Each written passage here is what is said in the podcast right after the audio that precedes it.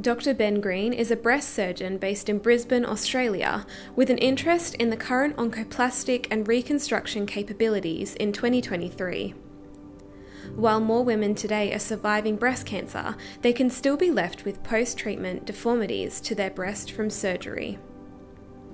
We spoke with Dr. Green about breast reconstruction, techniques to preserve the breast, and the importance of using the breast shape to your advantage during reconstruction to achieve the best outcome for patients.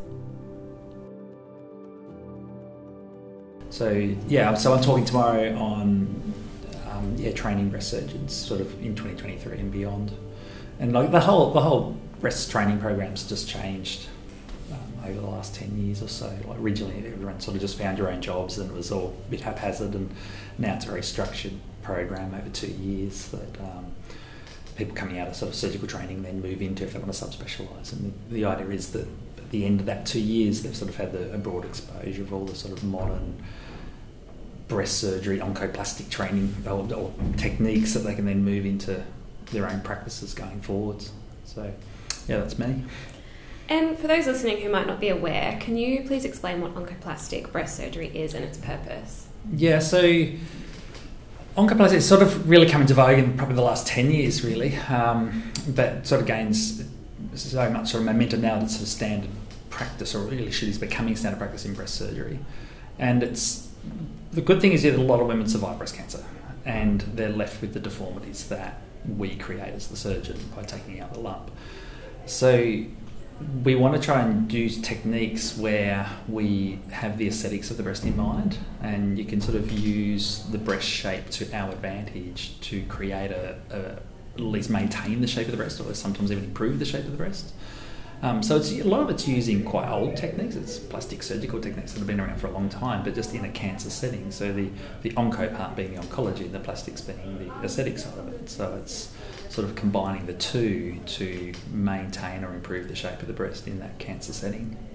And what are the standard oncoplastic and reconstruction capabilities in 2023?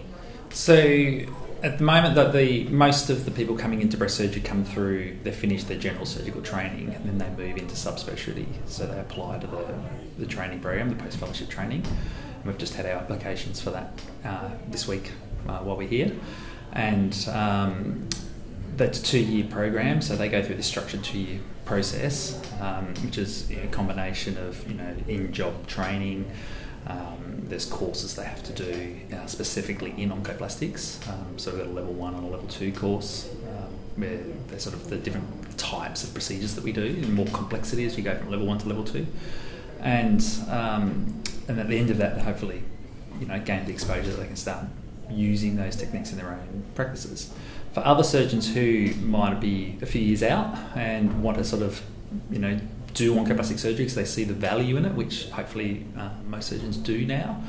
Um, there, there are other ways. There's the, the, Sydney University run a master's or a graduate certificate in uh, oncoplastic, which gives you sort of all the core curriculum that you need to learn about the oncology and the plastic surgical techniques to do the surgery. So it's sort of like a theoretical component to it and then combined with the courses that Breast Surgeons runs can get the practical exposure. And then every, I think everyone who works on those programs are quite open to you know mentorship and um, you know training. And I sort of went and visited various surgeons who do different techniques to learn how they do things and, and that's sort of how you learn.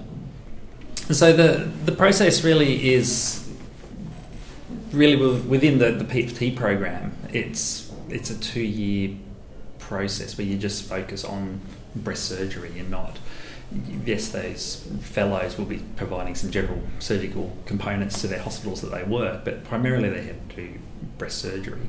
And so in the first year, the focus is more on the oncology, so good, standard, safe mastectomies and breast conservation surgery and sentinel node surgery.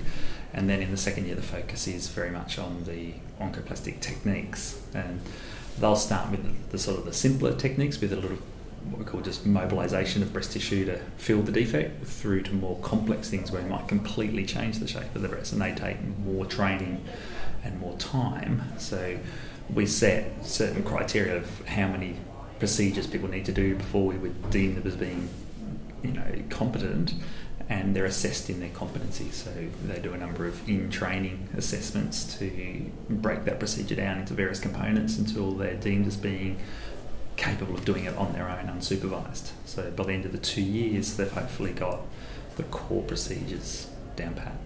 And what are your hopes for the future of breast cancer research?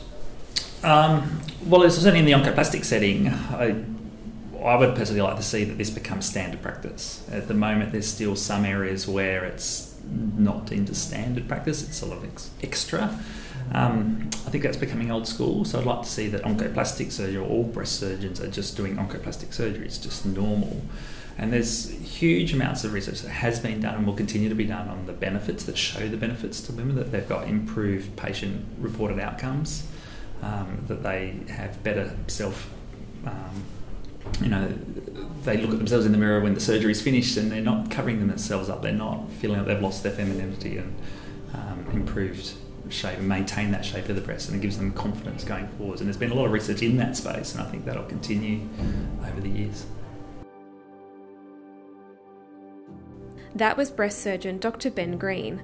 If you would like to learn more about breast cancer trials or you'd like to support our life saving research, follow us on social media or visit our website at breastcancertrials.org.au.